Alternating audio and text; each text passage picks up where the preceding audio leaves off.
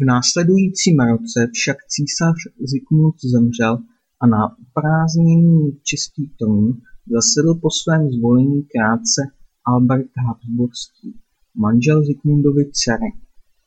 Po jeho smrti se narodil syn Ladislav, zvaný Pohrobek. Soužití katolických panovníků s husity, tvořícími 70% obyvatelstva, nebylo bez problémů. Roku 1452 byl sněmem za souhlasu i mnoha katolíků stanoven správcem země Jiří z Poděbrad. Bezvládí definitivně skončilo v roce 1453, kdy došlo ke korunovaci třináctiletého Ladislava Pohrobka za českého krále, ten se následně ujal vlády i ve všech ostatních dědičných zemích. Po Ladislavově náhlém úmrtí zvolil Český zemský sněm roku 1453 za českého krále právě Jiřího z Poděbrad, šlechtického vůdce husitské strany.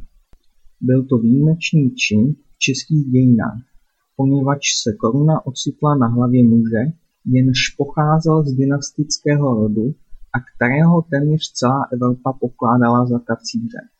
Jiří Poděbrad se snažil být dobrým panovníkem dvojího lidu, to je husitů i katolíků, a snažil se i o vylepšení své pověsti v zahraničí.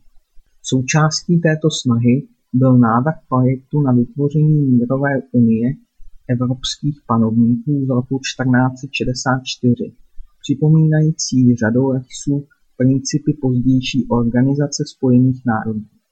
Evropští vládci jej však odmítli. Když papež prohlásil kompaktáta za neplatná a vyzval křesťany k nové válce z husity, Jiří zůstal osamocen. Podporu papeže využili čeští katolíci a uherský král Matyáš Korvín, který proti Jiřímu bojoval se střídavými úspěchy v letech 1468 až 1471. Lužické, Slezské, Moravské a České katolické stavy sice zvolili Matyáše roku 1469 v Olomouci českým panovníkem, ale po Jiřího smrti roku 1471 respektovali stoupenci husického krále jeho přání a svatováclavskou korunu usadili na hlavu polskému princi Vladislavu Jagellonskému. Jagellonci na českém trůnu 1471 až 1526. Dvojvládí v zemích koruny české definitivně ukončila smrt Matyáše Korvína roku 1490. Vladislav Jagellonský spojil celé soustátí pod svým žezlem a navíc se stal i uherským králem. České katolické stavy uznaly v roce 1485 na sněmu Kutné Hoře kompaktáta jako základní zemský zákon a uzavřeli z husity náboženský mír. Česká země se tak po bouřlivém období stala oblastí náboženské snášenlivosti.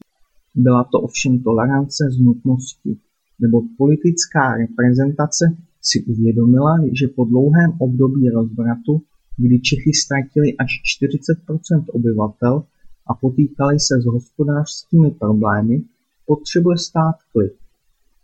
O celkové stabilitě se však mluvit nedalo, jelikož po utlumení rozporů v náboženské sféře došlo takřka ihned k vyostření vztahů mezi královskými městy a šlechtou, tedy skupinami, které v husitském období nejvíce získaly. Jejich 20 let trvající zápas skončil roku 1517 kompromisní svatováclavskou smlouvou. Města se vzdala některých středověkých privilegií a šlechta musela souhlasit s jejich zastoupením na sněmu. Tímto způsobem se v Čechách prosadil stavovský model státu, v nímž se panovník dělil o politickou moc sestavy. Dva byly šlechtické, to je panský a rytířský, česká královská města tvořila stav třetí. Stavovský model však brzy čekala těžká zkouška. V roce 1526 zahynul v boji s Turky nedaleko Uherského Moháče král Ludvík Jagellonský.